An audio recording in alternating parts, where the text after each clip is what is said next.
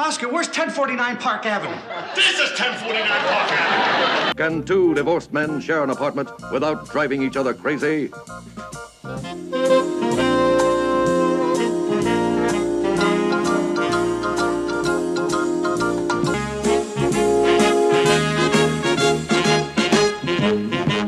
Hello, and welcome to 1049 Park Avenue, an odd couple podcast. Ted Linhart, Garrett Eisler here with you once again. Today, we're going to talk about season four, episode 13, A Barnacle Adventure, which aired on December 21st, 1973. Uh, it's interesting to know that, except for season one, they never really did any other Christmas episodes. Thank God. See, I like Christmas episodes In general, in general. Maybe it'd be hard to do in the Odd Couple because I mean, well, what do you think? I forget. What did you make of the the the season one Christmas episode? the there were moments of it I liked, especially because I don't really like season one, like that tippy toe. That Yeah, right. um, and it was in a you know it's a standard way to do Christmas on TV is to do a Christmas Carol. Um, Right. I think they could have done something. I mean, clearly they made a conscious decision not to because every even All in the Family at the time was doing Christmas episodes. Well, you know what's interesting about the you you're you're alluding to the fact that this aired basically at Christmas. yeah, well, time. that's why I mentioned it because they aired Yeah. four days before Christmas. and I have there's some interesting information pertaining to that, which is that for the most part, season four has been airing in sequence, but this is the one episode I've noticed so far that cl- seems to have been taped a few weeks earlier. Ah. and that like even like like uh between this is the army mrs madison and felix directs so it seems like either they for what i don't know why they would have held it but they could have just held it for if they didn't like it they could have held it you know for uh for later when they were on vacation. I don't know. Well, regardless of that, they clearly didn't film a Christmas episode ever. yes Except for that is i am not one. i am not uh, contradicting that But you But don't. I, think you But I like feel it like the way. timing of this is almost like the opposite of doing a Christmas episode. It's like we'll just put into this slot the thing that we did weeks ago that we never aired. But you're saying you're happy they didn't do a Christmas episode. Yeah, I uh I would be skeptical. I'm skeptical of those things in general. Um and I guess potentially that could have been did something fun with funny with the ex families and stuff. Um What if Victor Buono was on it? Then would you like? Oh, Santa Claus, of course. Yeah. oh my God, let's go back in time and uh, film this episode. So let me understand the Garrett point of view. Christmas bad, exorcism's good. yeah, totally.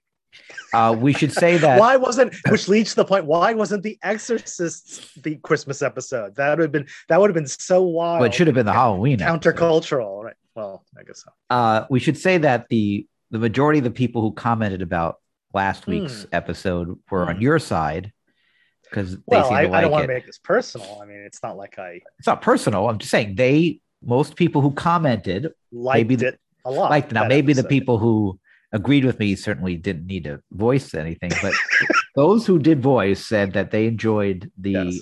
bad uh, exorcism episode. Well, I, I, I'm I'm not necessarily aligning myself with those people, but some of them I think liked it even more than I did. But um, I I would say you took a stand, and uh, I salute you for that. Uh, but you know the people have spoken. So Well, nothing they said changed my mind. They just kept saying Victor Buono did a good job, and there's some Right. great lines in the episode, and I right. I don't agree. Hey, okay, so know, who who wrote this episode? don't don't do a podcast if you uh, If you don't want you don't like the fire. Stay out of the podcast. Stay out of the what?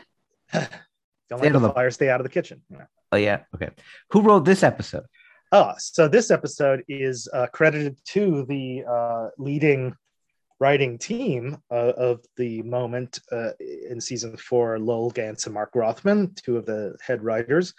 But interestingly, in the uh, 25th anniversary Odd Couple Companion, which occasionally quotes some comments from the, the staff of the show about certain episodes, I haven't been quoting it lately because there hasn't been particularly notable commentary. But Mark Rothman uh, just does mention not one of my favorites. This was someone else's idea, although I don't remember where it came from.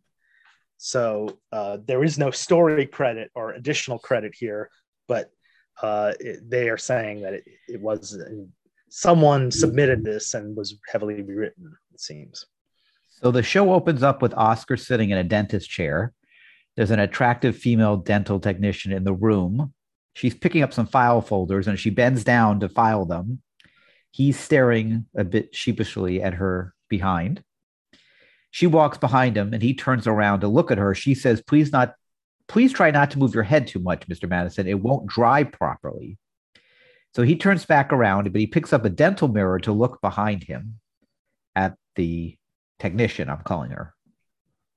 She's played by a woman named Erin O'Malley, who has a very limited number of IMDb credits. The really only other notable show I saw that she was on was Charlie's Angels. Hmm, that's it because it looks like she could be on Charlie's Angels. There you go.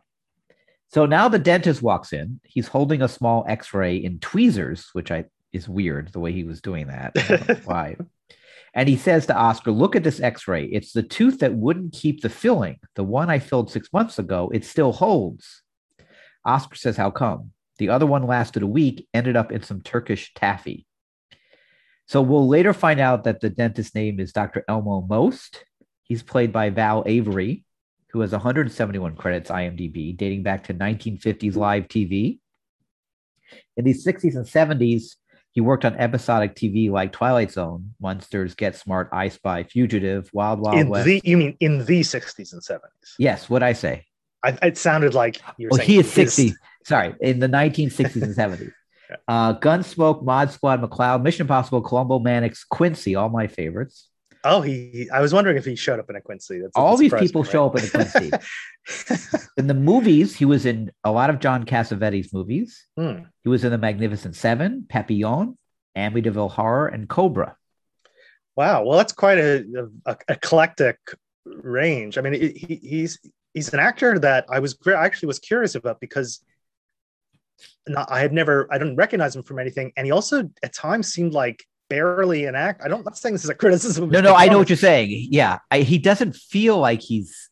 I He has a kind of very everyman quality. yeah, right. It does feel like he kind of was like a like a crew member they hired. Yeah, Almost. yeah. right. He's a, but it's interesting. You mentioned John Cassavetes. I mean, the, if he if he worked for John Cassavetes, Cassavetes was doing a lot of like grungy indie films of the 50s and 60s, and so seems like maybe he that was his thing. And and in those other films you mentioned, I imagine he was like a small, you know, like one of the crowd or one of the townspeople. No, I think he had some pretty sizable roles. He was usually a Oh. villain. I think. ah, Uh, so Elmo says this one will never fall out. The glue I use is my own secret formula. Oscar says, "What's so secret about it?" Now Elmo looks behind him as if there's could be a spy in the room, or Mhm. I don't know what he. I mean, if he's looking for a mic or a bugging device, his turning his head around his shoulders isn't going to do anything. yes. Well, it was the 70s. You know, all that paranoia, conspiracy theory. Uh, he says, I know I can trust you. I can tell by your teeth you're an honest man. Oscar says, You can tell by my teeth. What am I, a horse? Now, I didn't really ever get this joke until I recently looked it up for this. And I, I guess you can tell a horse's age, gender, and health by its teeth. You knew that, I guess? Oh no, I just think it's a it's a it's a it's a, a great example of Jack Klugman Oscar's great what am I a what? Right. That's true. But that's why he references a horse. Elmo says, You know, I've been a dentist for 20 years. And one thing I've learned is that teeth don't lie. You know, the first man that talked out against Hitler was his dentist, which I think is made up, as far as I can tell. Made up. Yes. Oscar says, I didn't know that. I did not that. bother to follow that up. Oscar says, I didn't know that. What's the big secret about your glue? Elmo looks around again for spies, I guess, in the office and says, Barnacles. Oscar says, Barnacles. Elmer says, You know how barnacles stick to the side of ships? Well, I made this out of my barnacle glue. That's what he says. I made this out of my barnacle glue. He's saying the filling. No, I think No, he's oh. no, I think he's about to point. I think he's pointing to the jar that he's about Ah, okay. and I think it's a misspeak. Hmm. I think he's what he's trying to say is I made this glue out of barnacles. Ah, So I actually think Val Avery said that incorrectly. Because at that point, he's saying that that, sense. Yeah. while he's dipping his finger in the glue and he puts a dab on the table. He says, Now watch this. I take a little bit of glue, put the cup there, and he takes a coffee mug, he puts it on top of that dab of glue, he presses down, and he blows for some reason on it. He, he doesn't blow hard enough to do anything, so it means absolutely nothing that he blows. He tells Oscar to pick up the mug. Oscar says, Oh, come on, it's still wet. That'll be easy. Elmo says, No, no, it's fast drying. Oscar tries to pick it up, but it won't move. He says, Holy mackerel, this stuff is terrific. I never saw anything better advertised on television. You ought to market that. Now, I would say Jack Clark, Jack Klugman does a fairly good job convincing us he cannot move that mug. Yes.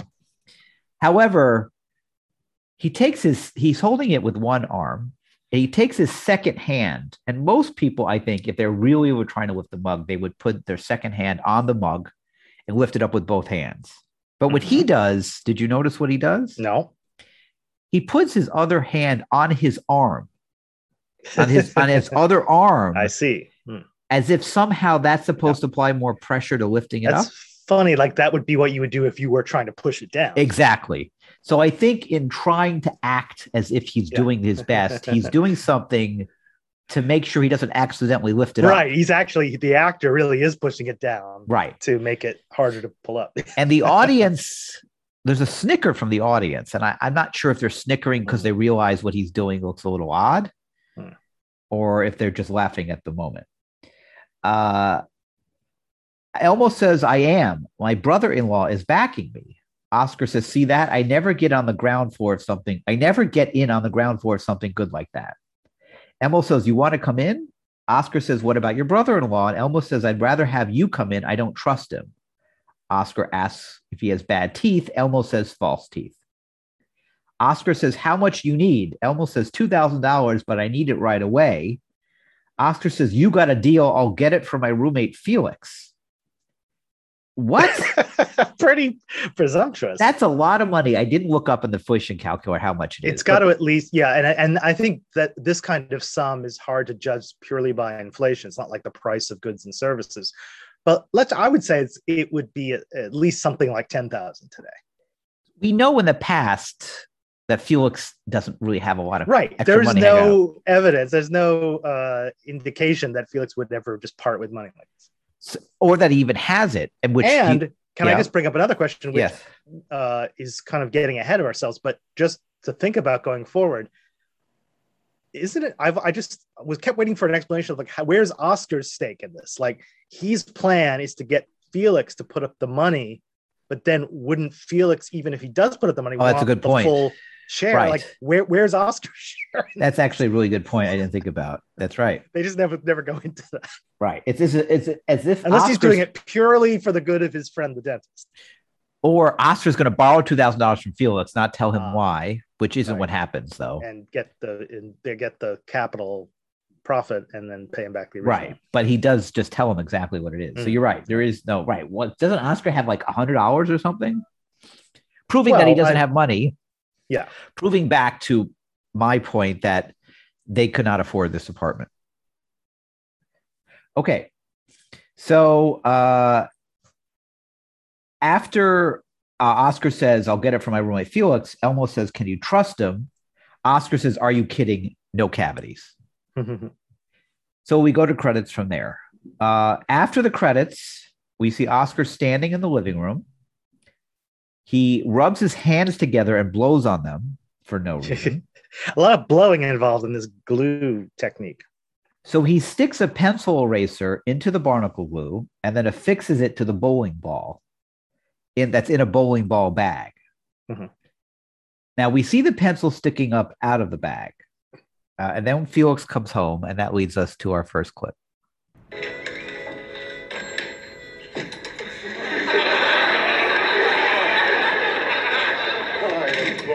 Tired feet. I just came from covering a mixed marriage. 150 people in a two room apartment. So hot, the ice goose melted. Not only that, the bride's grandmother made me dance the Kazatsky. The other side made me dance the Tarantella. You must be hungry. I'm too tired to cook. Let- No, I'll make dinner. I'll make some sandwiches. You? Yeah, what do you want? Egg salad, tuna salad, chicken salad? Egg salad. You got it. No ketchup.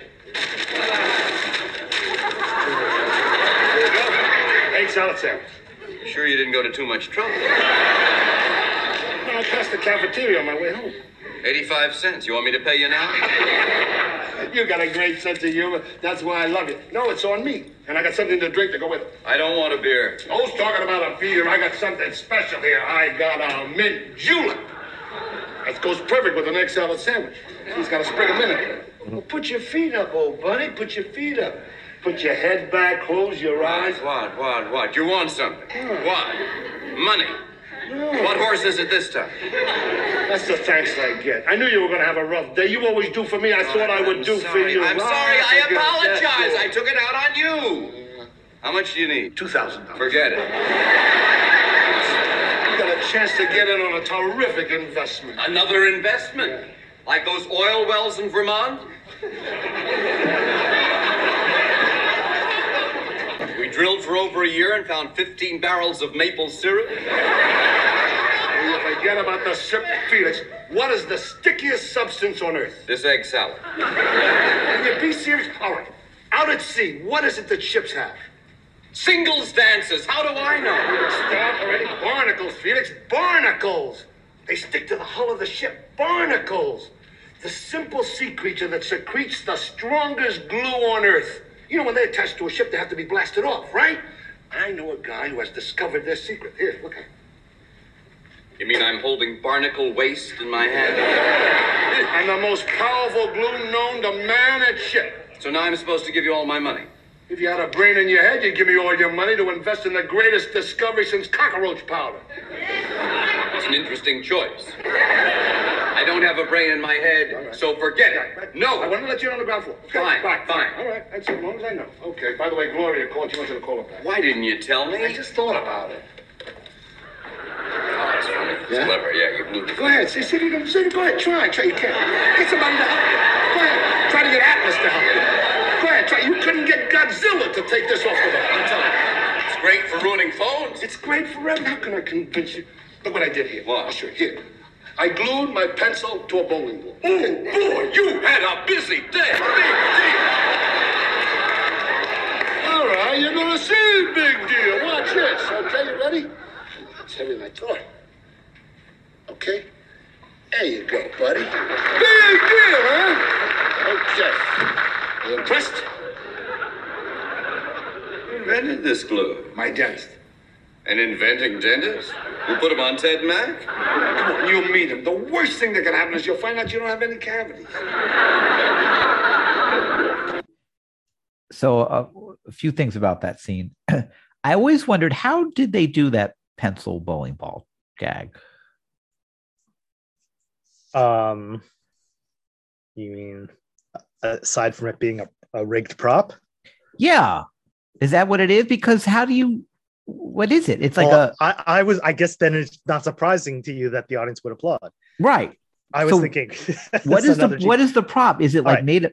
So why do you think Well, it really is a pencil? They, we see. Well, I'm not saying that. I I don't believe that's what it is. I guess, but we see him glue a pencil to a bowling ball. So the, the pencil and the bowling ball are not together Right. at the beginning of the scene, and unless they stopped Right. tape. But have you? Right, right. Are you saying this is a seamless one take scene Well- with no cutting back and forth? I'm suggesting yes. Do you not? Is that not true? well, you're if, right. If you're caught, this is the magic of cinema. That if you're caught up in it, you don't notice. But it would not have been hard for them to to uh, pause and substitute another bag for that. so what is it? But something. There has to be something with a pencil attached to something, Well, lifting up something. Okay, it could be a fake a lighter bowling ball. It could be a stronger a pen, something uh, a very strong looking pencil, a very strong thing that looks like a pencil. It but how do they affix it to the? How do they affix it to a bowling ball or It whatever? doesn't have to really be a rolling ball. They can make a bowling the ball. prop shop. Yeah, What, what did I call it? rolling ball. So what is it? Is it a single piece of foam that is shaped? Um, well, if it's not heavy, then Jack Klugman is doing a good job making it look heavy. he does. Uh, but it also could be a heavy. Well, a bowling. They could glue something to the bowling ball with heavy glue. It only has to last for that ten seconds that he's lifting it.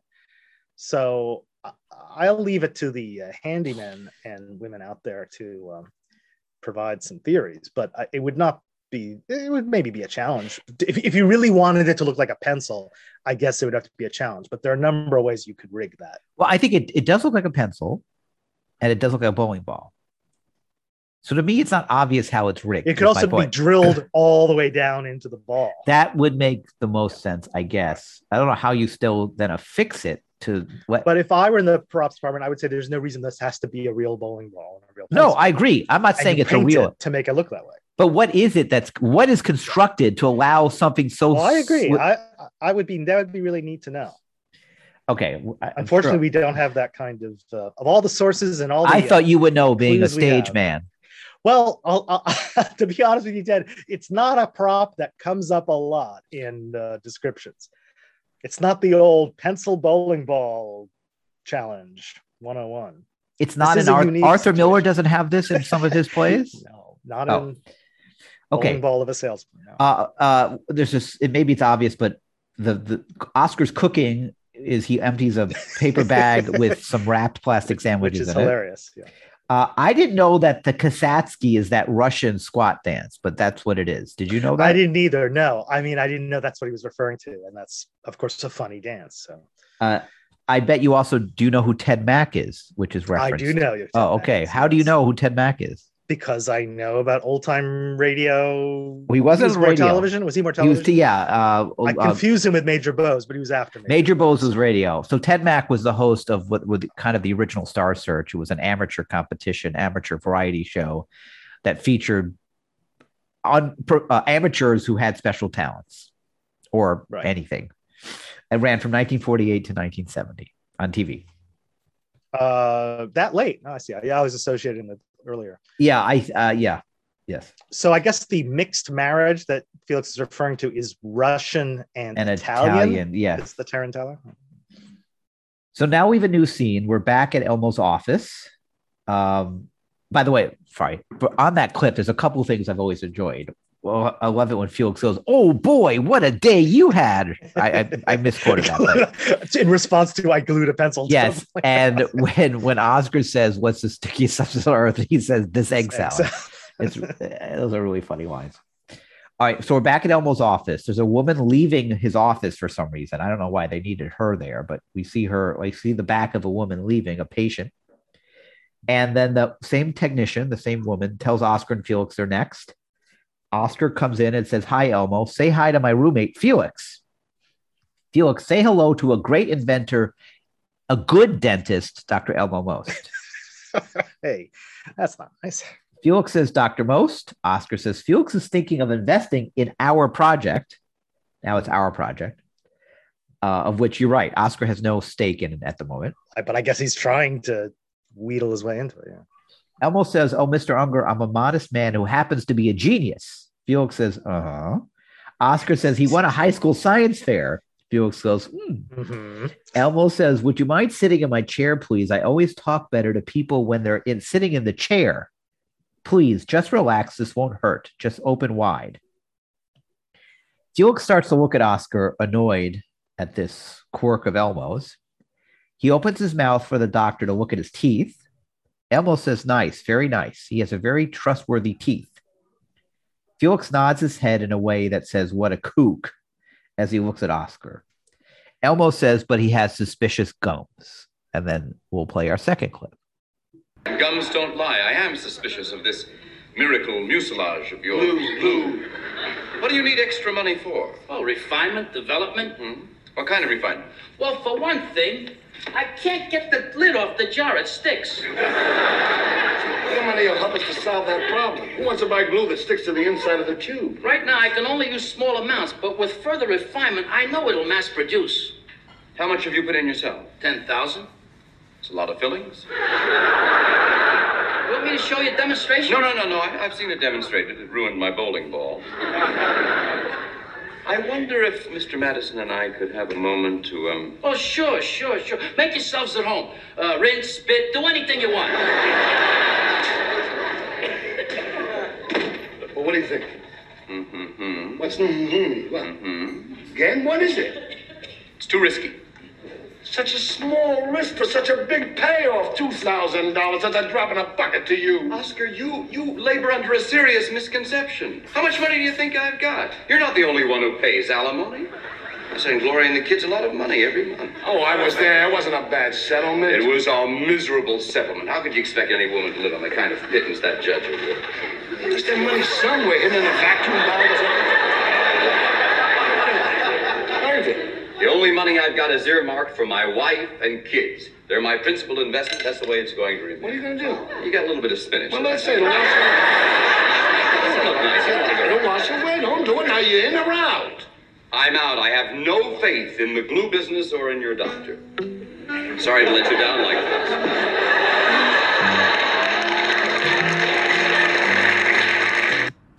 So I looked up that two thousand dollars. You were very close. Is twelve thousand dollars today. Ah, okay. So uh, in the middle of the clip, Felix gets out of the chair. Oscar gets in the chair, and now Felix, who, as we know, likes to play doctor, now plays Right. dentist, and he starts examining Oscar's teeth with that mirror, and then he goes to clean his teeth, as we hear. At the end, when he says "sorry to let you down," he is using the pedal to let the chair down. It, It's- it, it, it's it's a it's like a terrible pun, but it's a great sight gag. It is. and uh, I love how it also it just gradually segues into that. Like while they're talking about all the stuff about the alimony and the divorce, which isn't necessarily joke filled, right? It's like you realize this is just a patter to cover up anything where Felix is gradually putting Oscar in, in the chair and and treating him. So it's really well done. Also, I thought it was interesting when when Oscar says it wasn't that bad. I was there. Yeah, what does he mean by that? Like, it- what- I mean, I believe from the chronology, right, that we we can establish that uh, when Felix and Gloria divorced, you know, he was basically living with Oscar, so Oscar would have been there on the sidelines or like hearing about it. But why he would be in the courtroom or wherever the negotiations taking place, I don't know. We have a new scene. Uh, we have a slow exterior shot of the San. oh, can I also just say Yes, I love they're getting they are getting good mileage out of the dentist jokes. Yes. Pos- you know, the potential for dentist jokes. And I love when Elmo says, "Make yourself at home, rinse." Yeah. spit." He's just such a predictable like dentist. So we have a slow exterior shot of the San Remo up. Uh, as the camera moves up, Felix is in the living room with a telephone repairman who is Mhm. struggling to remove the glued phone from the base. He says, Boy, that must have been some party. Our phones don't do this. Felix says, Can you fix it? The man says, Does it ring? Felix says, Yeah. And he says, Then it's fixed. He's played by Wally Taylor, who has small parts on such other shows as Ironside, Starsky and Hutch, Sanford and Son, Quincy. Wow, it's like it's like Klugman was like handing out a business card. It's like, but I didn't even know the show was happening. He just, Uh, just kept the he thought he made friends with everyone who was on the show. Uh, Cagney and Lacey, 227, and Roc. Now, there is something that I think makes this person unique.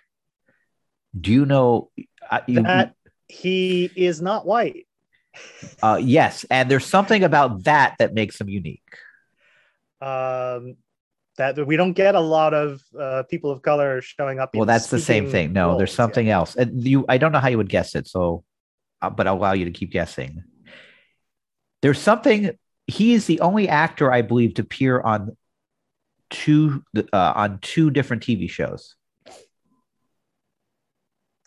i'm sorry you mean the only actor to appear on two different tv shows in his life you just listed Sorry, credits. he. There are two TV shows that have a connection, and I believe this is the only Ah. actor who is on both shows. don't tell me he was on the new odd couple He was on the new Odd Couple. wow all right that is that is uh, quite a connection Uh, do you know who he played on in the uh, I I saw it, but I don't. I didn't write i it down. doubt he played the same role because they only first of all the new couple only lasted a few episodes and the lot those episodes were uh rehashed they they used the same scripts for most of most of them and uh which is a subject for another conversation it's interesting but uh i yeah i don't know i'll, I'll look up to see I think I, it, was a character, and I think he's just a character in episode. i would hope that- he had a more sizable role and that's what I got the feeling of. Yeah. Uh, he is very funny in this and it is notable that right there i noticed as they're going into past season three, they are diversifying a bit, even with, I mean, this is a small part, but he gets to have a lot of dialogue and and talks back to Felix a bit, you know, sasses him a bit. So It's also an unnecessary scene. you're right. And I think it was cut. I wonder if it was, I think it was cut. I don't remember it very well, and it can easily be cut. But it is, it only is necessary, I think, for establishing the phone one more time because it comes up later. Yeah, I don't think you would have needed it, but Although whether you would call the phone company if Well, because back in the day, you weren't- the phone. Oh, that's right. They owned the phone. yeah, they own the phones. Yeah. Yeah, right. Uh, But what does Felix think he's going to do? Like have some magic degluer? Or yeah, I think I see myself doing this. Hmm. if you're right, if or- they- or just give days a new the phone. Replace it. like the cable box. Right. Felix says, but I can't lift it up. The man says, that's not my department. He starts writing on a notepad. Felix says, well, you're a phone man. And he says, look, I handle mechanical failures and disturbances on the line, not glue. Mm-hmm. Felix asks what happens now. And the man says, well, now your case is going to be turned over to defacement and vandalism. And you could be in real serious trouble. That's a good point. Felix says, what can you do to me? And the man says, anything we want. We're a Monopoly. hey, good, good uh Ma Bell joke, right? Yep. That's a this was this was very current, wasn't it? When did they break up? Uh, Oh, like the, I think later 70s or early it 80s? was early it was 80s. going maybe. on then. All right. He opens the door to leave, and Myrna and Miriam walk in. No, Myrna and Murray walk in. Sorry. He looks at them and says, Another party, huh? They say hi to Felix, and he asks them what they are doing here. And Myrna says they are there for the first glue investors meeting. Felix says, Glue investors? You mean Oscar talked you out of some money? And Murray says, No, he's letting us in on the ground floor of the greatest thing since the shoelace. Felix says, This is very risky. And Myrna says, I think it's exciting. We're in on a brand new invention, and I'm getting my teeth capped for free. Murray says, I had to talk my wife into letting me draw the money out of our joint account. We've been saving up for twin water beds. uh, that's funny for some reason. Another waterbed joke. I Don't guess think about it waterbeds. Yeah, We had that was we- a fad. Yeah. Yeah. Uh, and then we'll play into our uh, our next clip. Have some fruit. No, it's gaseous. Where is the captain of industry? He's with our major investor. Yeah, we just put in a little bit. You mean he's found himself a big fish, huh? Yeah, we're just little guppies. Well, here's the mastermind of the glue scandal. Aren't you proud of yourself? Bilking your underpaid secretary out of a pittance? Taking advantage of New York's dumbest? Who's the sucker you're taking to the cleaners? Your ex-wife, Gloria. Column title. The expansion teams of today are the Super Bowl champs of tomorrow. Got that? Yeah, it's a real grabber, Miss Dem. That'll sell papers. Hi, Fierce. Hi, Hello. Unger. The football. You don't look happy. Why should I look happy? Roommate went around slinking behind my back, plundered my children's college fund, Forget about it. Let's get this column out. It's important. The football. went over to Gloria's house to try to talk some sense to her. about establishing Would you like to know what happened? No. Here. I'll start at the beginning. I walked up to the door. Which I rang the teams bell. Pass only once Gloria or opened the door. maybe. She said, hello, Felix. I said, hello, Gloria. Leonard and Edna were at home. Wait a minute, you're going too fast, Miss I Younger. said, You're Gloria, don't you think you should reconsider before throwing your money away on Oscar's fly-by-night scheme? Kansas City Sunday. Do you know what she said? No. I'll tell you what she said. She said, Felix, I want to think for myself. Put your head I said, why should you think for yourself when you've got me to think for you? From all the world, like Green Bay's That's when Manny called me a male chauvinist. Who's Never Manny? mind. Fella putting up the Venetian blinds. Hate to look for all the hype. Gloria's stubborn and she's obstinate, but she's not stupid. She agreed that I should take care of her investment. What do you mean you're going to take care of her investment? I mean that I have her proxy on all decisions made from this moment on. And this is one investment that's going to skyrocket to big bucks, buddy. Lucky you, you're along for a free ride. Wait a minute, Mr. Proxy. Who died and left you the boss? Gloria is the biggest investor in this barnacle madness, which automatically makes me president. Now, with your permission, I'm going to read my encyclopedia, try to find out about barnacles and glue. Yeah, well, I'm going to tell Elmo to fight this coup d'etat. And Elmo will listen to me because Unger's the name and glue is my game. Goodbye, Mr. President. I don't like that guy. I want him in, he doesn't want to come in. I get his wife, and then he comes in, he pushes me out, he becomes president because glue is my game. Oh, what a tangled web we weave when first we practice to deceive. If Elmo has ten thousand dollars in, and Gloria has two thousand, how does that make Felix president? You know, you're asking the wrong man. I never understood how these things work. Uh, I'm not really a capitalist. So, um, what do you think? Is But what it- about I mean, wait? You're not a cat. What about all the money we're making off this podcast? What are you doing with that? That's offshore. Oh, sorry. Uh, Well, he says he says he says Speaking of which, why Yeah. aren't we making money off of this podcast? uh, because we're how would we do that? You mean all those people with these podcasts are not just like Well, some sell ads, but I don't have the time to go do that, and I don't think we have. we could sell ads for Quincy we'll- reruns. I think we'll need. A, uh, we have a good listener base, but I don't think we have enough to sell ads. Okay. Um, well, technically, I guess Elmo's not a shareholder, so. But, But- doesn't the whoever the owner or whoever is is technically owns shares No. in the company, right? I think he has no. He Oh. has ten thousand. Let's say he has ten thousand, and uh, Gloria put in two. so. He has to have a separate board. let's say no. Let's say? Myrna and Miriam. Myrna and Murray put in. there is five- no Miriam in this episode, I don't know. Why I keep saying Murray, which is Miriam. which is notable, by the way. Like they keep leaving out. Myrna and Murray each put in 500. So that would give, then that would make Elmo the majority shareholder in the company. If yes, if that's And so he's right, the he could- president. he can he can still be the president of his own company, right? He doesn't have to have no, a he's, separate group of outside. Felix says, Felix says Gloria is the largest shareholder in this whatever, which would have to include Elmo in that pile. So he, she's not. Is it possible uh, that Gloria put in more than two thousand? I, uh, well, he, she would have to put in more than 10,000 then. Okay, And I don't but they think- didn't. They didn't literally say she's only putting in the same two thousand that was. It's implied because But why would yeah, she now put in? wanted, right? Right. So it it's obviously they need Felix to be this guy. Felix needs to take over. it's a it's fa- I believe it's factually incorrect. Uh, also, what's why with what's with the uh, unnecessary attack on Murray calling him New York's dumbest? It, to his I mean, face, That's a bit crude. That A was bit that was a cruel. You say crude or Cruel. cruel? crude and cruel. Yeah, yeah. for uh, Felix especially. It was unnecessary. Murray didn't do anything. That's more of an. Oscar joke. Exactly. Yeah. Uh, I understand he's upset, but still.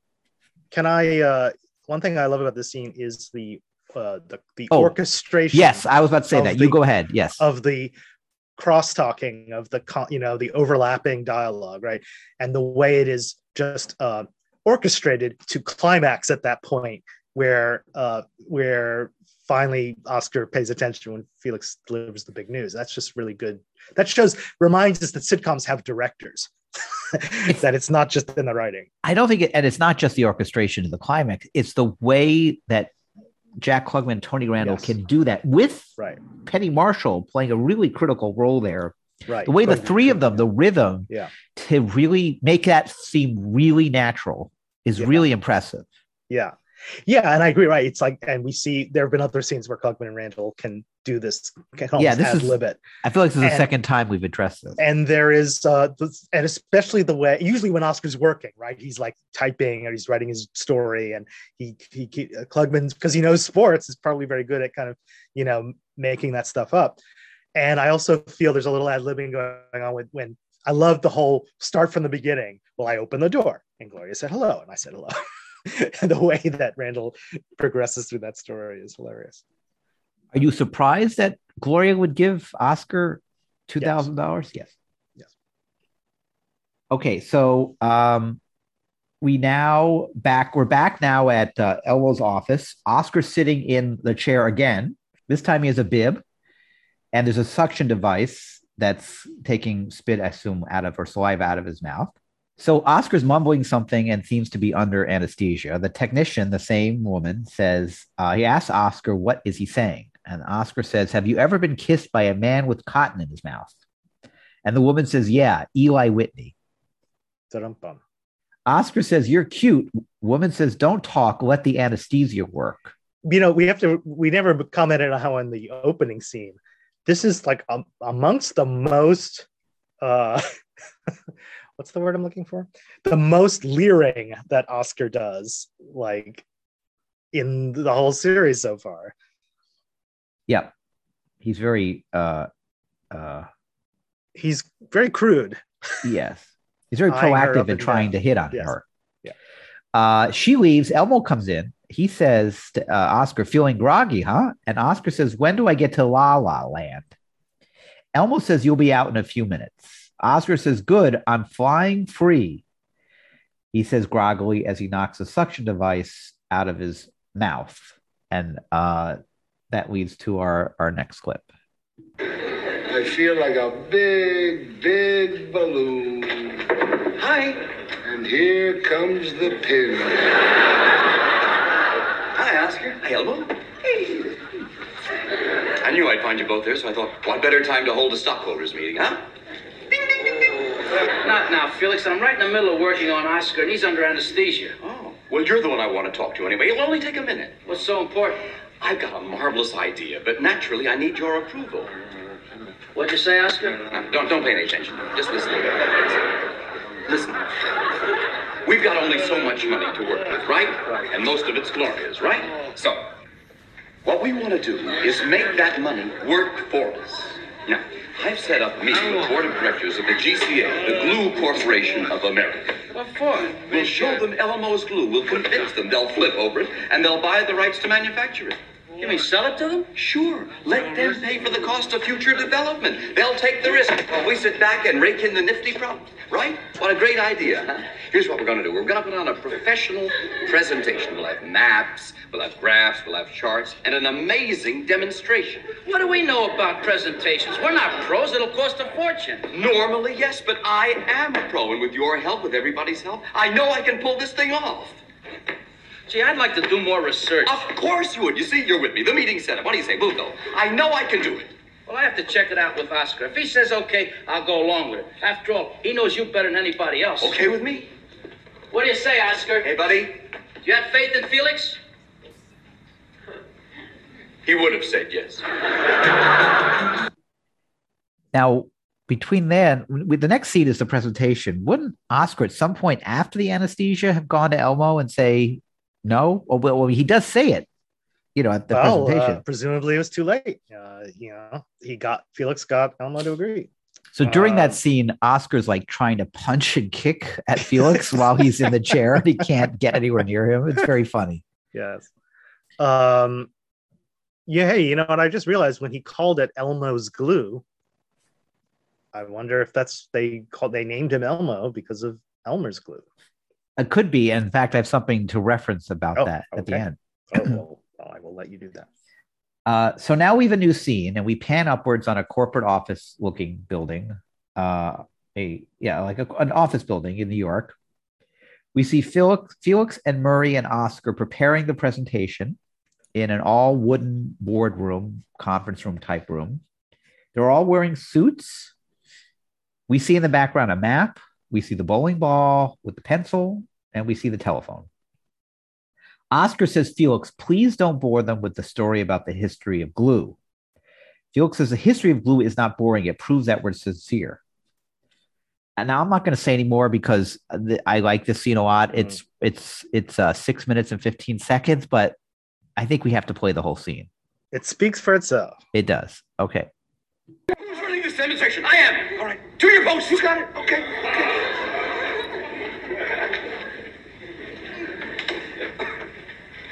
Hello, Hello. I'm John Abernathy. This is Steve Abernathy and Pop Abernathy. You do. Gentlemen, you may present your presentation. Thank you. Gentlemen, What's your name? Felix. Uh, Felix, like the cat. Yes. Uh, Gentlemen, what's his name? that's Murray. And this is Elmo. Pop, please, please, please. Gentlemen, I propose to tell you the story of glue. We're glue men. We know everything about it. Now, wait a minute. I'd like to hear it. I love a good glue story. Go ahead, Felix the cat. Now, gentlemen, when you think of the country of Holland, what do you think of? windmills, wooden shoes, tulips, Haircuts. haircuts. Yes, those Dutch boy haircuts. Oh, that's very good. Pop. But, but when you think of Holland, do you ever think of glue? Or of the year 1690? For it was in that year in Holland that glue was first made, according to that great glue historian, John Delmonte. Murray, you're pointing to Finland. Now you're in Africa. It was at that time that the Dutch first made glue by solubilizing certain vegetables, such as corn. Ooh, sticky, yeah? Yeah. I don't think we'd like this on the back of our postage stamps, would we? Thank you, Katrinka. That was a good story, John. I like Katrinka. Now, as the glue industry moved from Holland, right here, to England, right here, new methods of making glue were discovered. Glue was obtained from hides and bone. And what animal do you suppose was the principal contributor? The horsey. Right. The poor horsey. That's the end of the business I always hated. Well, be of good cheer, sir, for the poor horse is no longer necessary in the manufacture of glue. And do you know why? Why? Barnacles! Barnacles? Barnacles, gentlemen. This lowly sea creature has disclosed to Dr. Elmo Most her secret of the most powerful glue known on Earth. But, you may ask, what does this mean to the average man? What does this mean to the average man? Pop, please. Well, he said, you may ask, so I asked. Let's find out. Let's take a stroll down the lane and see who we run into. Who was that? His name is Oscar. Hi, Oscar. Sir, Yes, sir. you look like an average man. Thank you. May I ask you of your experiences with glue? Oh, I have had terrible experiences with glue, sir. I can't seem to find a satisfactory glue that would satisfy all my glue needs. And do most of your friends feel the same way? Yes, they do. We wish we could find a glue that we could Trust. trust. Thank you, stranger. Well, Mr. Average Man, you're in luck. Have you ever heard of Elmo's barnacle glue? Elmo's Barnacle Glue. What an interesting name. Do you know of the amazing properties of Elmo's barnacle glue? No, and, and Felix, What's the matter? My filling just fell out. Thank you, Mr. Average Man. Good actor. Now for our demonstration. Uh, is that the end of the story? Yes. Uh, I only stay for the stories. You can do what you want, John, but I'd buy some of his glue. If it's good enough for Oscar, it's good enough for me. Thanks for the horse. Now that my father's gone, let's get down to business. What does your glue do? I'll give you two minutes. Yes, sir. Well, two minutes, two minutes. Exactly what I need. Two minutes. Sir, before you came into the room, I took the liberty of applying Elmo's barnacle glue to several objects in this room. As a matter of fact, the legs of the very chair you're sitting in have been neatly sawn off and glued back with Elmo's barnacle glue. You look a little skeptical. I was a skeptic once myself, sir, until a friend came to my home and showed me an amazing demonstration. He glued my phone. A glued phone, you say? What could that do? Let's find out when we try to answer the phone. Ring! I'm sorry, I can't talk now. But you glued the phone. I did. Let's look around us and see what else we see. Ah, a pencil glued to a bowling ball. A bowling ball picked up by a pencil? Impossible, you say. As indeed it is. Write down that word. Mr. Impossible. Unger, I think I've seen quite No, no, enough. please, just let us show you one more thing. Please sit down, please.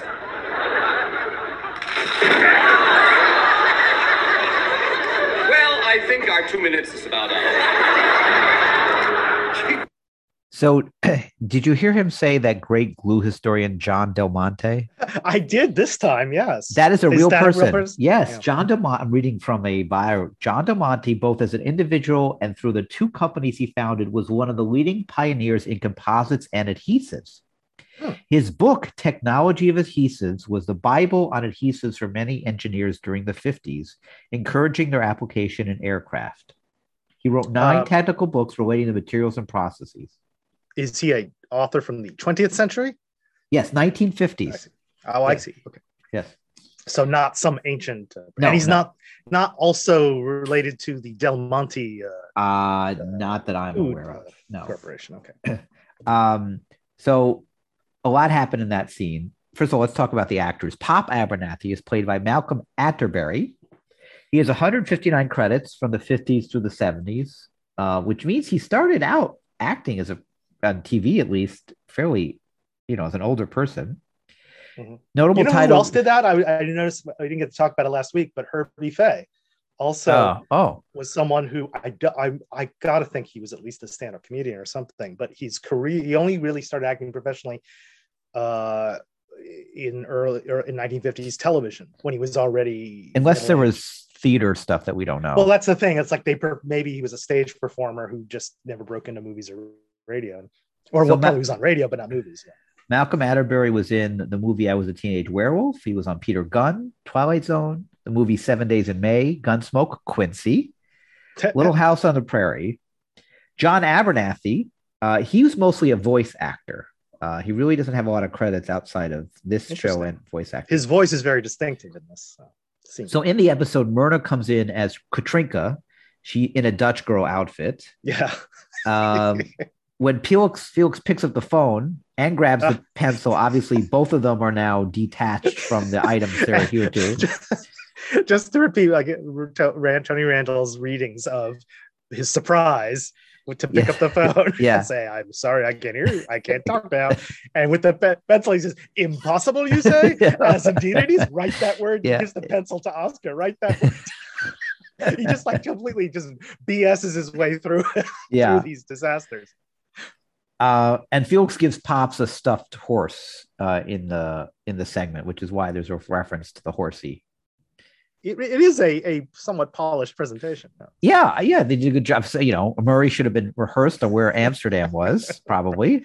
Uh, but it was a good presentation. And if it all had worked, I think they might if like if the glue had worked, I think they may have gotten somewhere. And I think yeah, the touch of of of the boss falling on his ass. When Oh, that's the other thing. apart Yeah. Is like you know the ultimate low lowbrow slapstick, but it's so perfect. It's like the inevitable thing that has to finally happen in the scene. But of course, it means at some point they came into a conference room in a corporation with a saw Yes. hours early. I They must- believe you work in a somewhat corporate atmosphere. Yes. Ted. You you think that's you know it's I mean impossible. maybe maybe there wasn't as much security then. I don't know, but Most um, chairs in conference rooms are made of metal, not wood anyway. And you would need hours to do that. I'm I'm curious which one did Felix do it? Um, Exactly. I was I visited Murray doing that. yeah. So we have a new scene after that. We're still in the boardroom. It's a few minutes later, I guess. Murray says, Gee, Felix, this is real exciting. When that guy hit the floor, I almost died. It's proving my point that it's the most lowbrow kind of slapstick. Felix hands Murray the phone so that he can take it out of the room. Oscar comes in and says, I just talked to Elmo. He figured out what was wrong. Barnacle glue won't hold for any length of time unless it's wet. Water is the secret ingredient. Felix says, Some scientist. Then how come your filling, filling fell out? Oscar says, You made me so nervous with that cockamamie presentation, my mouth went dry. Murray then goes and leaves the room. Felix says, Well, we lost our money. Oscar says, No, he's going to give us back our investment. Felix says, How come? Oscar says the Glue Go Corporation is going to give him a is going to give him a grant to do some research. They think he can beat the problem. They said we shouldn't have rushed into making a presentation. By the way, it was the Glue Corporation of America earlier, and now it's Glugo. Well, maybe he said Gluco, like it's abbreviation. he could have. That's true. It's possible. That may that may be. I, I the, the captioning said Glugo, but maybe the captioning I I've noticed is not always correct. So you, you're right. That could be. Uh, and by the way, did you notice Oscar says our investment? Yes, I know. It's a lot of hours. Uh, then uh, Felix says, Well, then it's all the best. We're still in business. Oscar says, No, we're not. They're giving him the money under one condition he gets rid of us. Felix says, He wouldn't sell us out. Oscar says, Are you kidding? He wouldn't even replace my filling. He gave me the name of another dentist. Felix says, Elmo's the only one who came out ahead. And then at this point, Pop and Myrna, still dressed as Katrinka, walk in. Pop says, Well, my Katrinka, my dear, would you like me to show you how we jar the glue? And Myrna says, Yeah. Pop says, I mean, put the caps on it? Myrna says, Yeah. Pop says, Good. Well, come right away. Come right this way, my dear. My dear. Myrna says, Yeah. Duke says, I guess he got tired of playing with the horsey. And then we have a tag. The tag is Felix is making something in the kitchen. Oscar walks in and says, "What? Are, what's that you're making?" Felix says, "Egg salad. It's good, not like that ersatz you brought home." Fancy word for Yes, I had to look it up. I, I mean, I've heard the word. I didn't realize what it meant, which it means like an inferior form of something, right? Yeah. Oh, well, if you're a copy, cheap copy. Uh, Felix says, "Want a taste?" Oscar says, "No, I'm not hungry. I'm still upset about that glue." And Felix says, "Yeah, well, it wasn't in the cards." Oscar says, "I don't know. I thought it was a sure thing. I was counting the royalties already." Felix says, "Oscar, guys like us, Again, royalties for something he did not invest anything in. exactly. I guess he could claim He could have get- claimed a percentage, right? right because he's the he's the uh Agent. yeah." Felix says. Oscar, guys like us, we're, we're just, we're not supposed to win the jackpot. That's all there is to it. Oscar says, Yeah, I guess it's the breaks. I remember when I was a kid, I hit a ball down the sewer. See, I went looking for it and found there, a, found a bag of money. So I went to, I went for it, see, and I ripped my pants. I scraped my, fore, scraped my forehead, but I got it. And I brought it home to my brother, my mother. She said, You got to bring it around the neighborhood and find out who it belongs to. So I went out and I found that Kropkin's tailor shop had been robbed. See? So I went home and she said, Now you've got to take it back to him. Maybe he'll give you a reward. Felix said, Did he? Oscar says, Yeah, he sewed up my pants. It's not a very good Touching tag. story. Yeah, but it's not that. It's kind of a, he tells it well. it's a bit anticlimactic, I think. It's very anticlimactic. Well, that's the joke, I guess. So I did. I've always wondered, like, this seems like a really smart idea to make glue out of barnacles.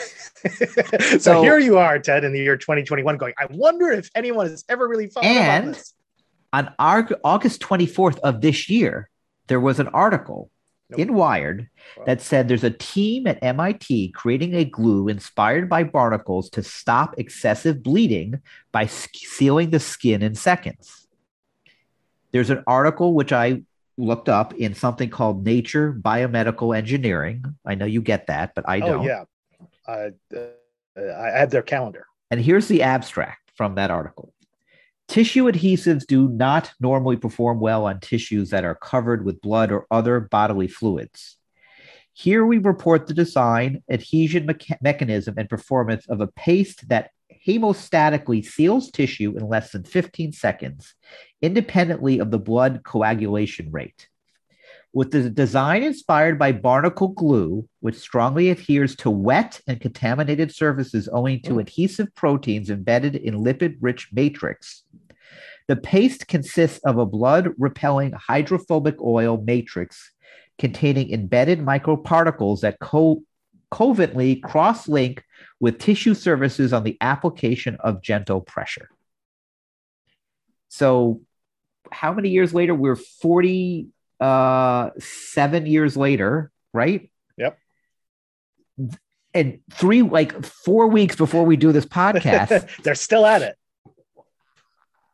as far as i could tell i, I mean But this is you're maybe, saying, it still has or maybe this is succeeded. the or maybe this is the no what i'm saying is this is the first we're now actually at a place where this Oh, is I see. becoming reality Right. unless there's been other attempts Well, I can't imagine that this comes out of they. didn't- I mean, this must have already been a uh, a craze or a theory or something. I mean, I can't imagine they made it up out of thin air. Right. People must uh, there must have been scientists working on this for a long time. But how real But it's like one of those things like cold fusion. It's like you know, it's always a myth. Like, is it going to ever? Can anyone really? Everyone thinks there's always someone who thinks they can develop it and invent it, and it never works. And what I tried to I mean, we know out that you can't buy it. We know that you can't buy barnacle glue. I assume. what I what I can't figure out is has there anything been as close as this what I just Mhm. read before Okay. this? And if not, it's pretty amazing that again, three weeks before we do the podcast, this article comes out. Yeah, timely.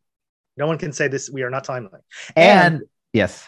Yeah, Go ahead. and go. Oh, so uh, the other thing I found is someone is selling a T-shirt that says Elmo's Barnacle Glue with a picture of a Elmer's glue bottle that just says Huh. Elmo's Barnacle Glue on it. Hmm.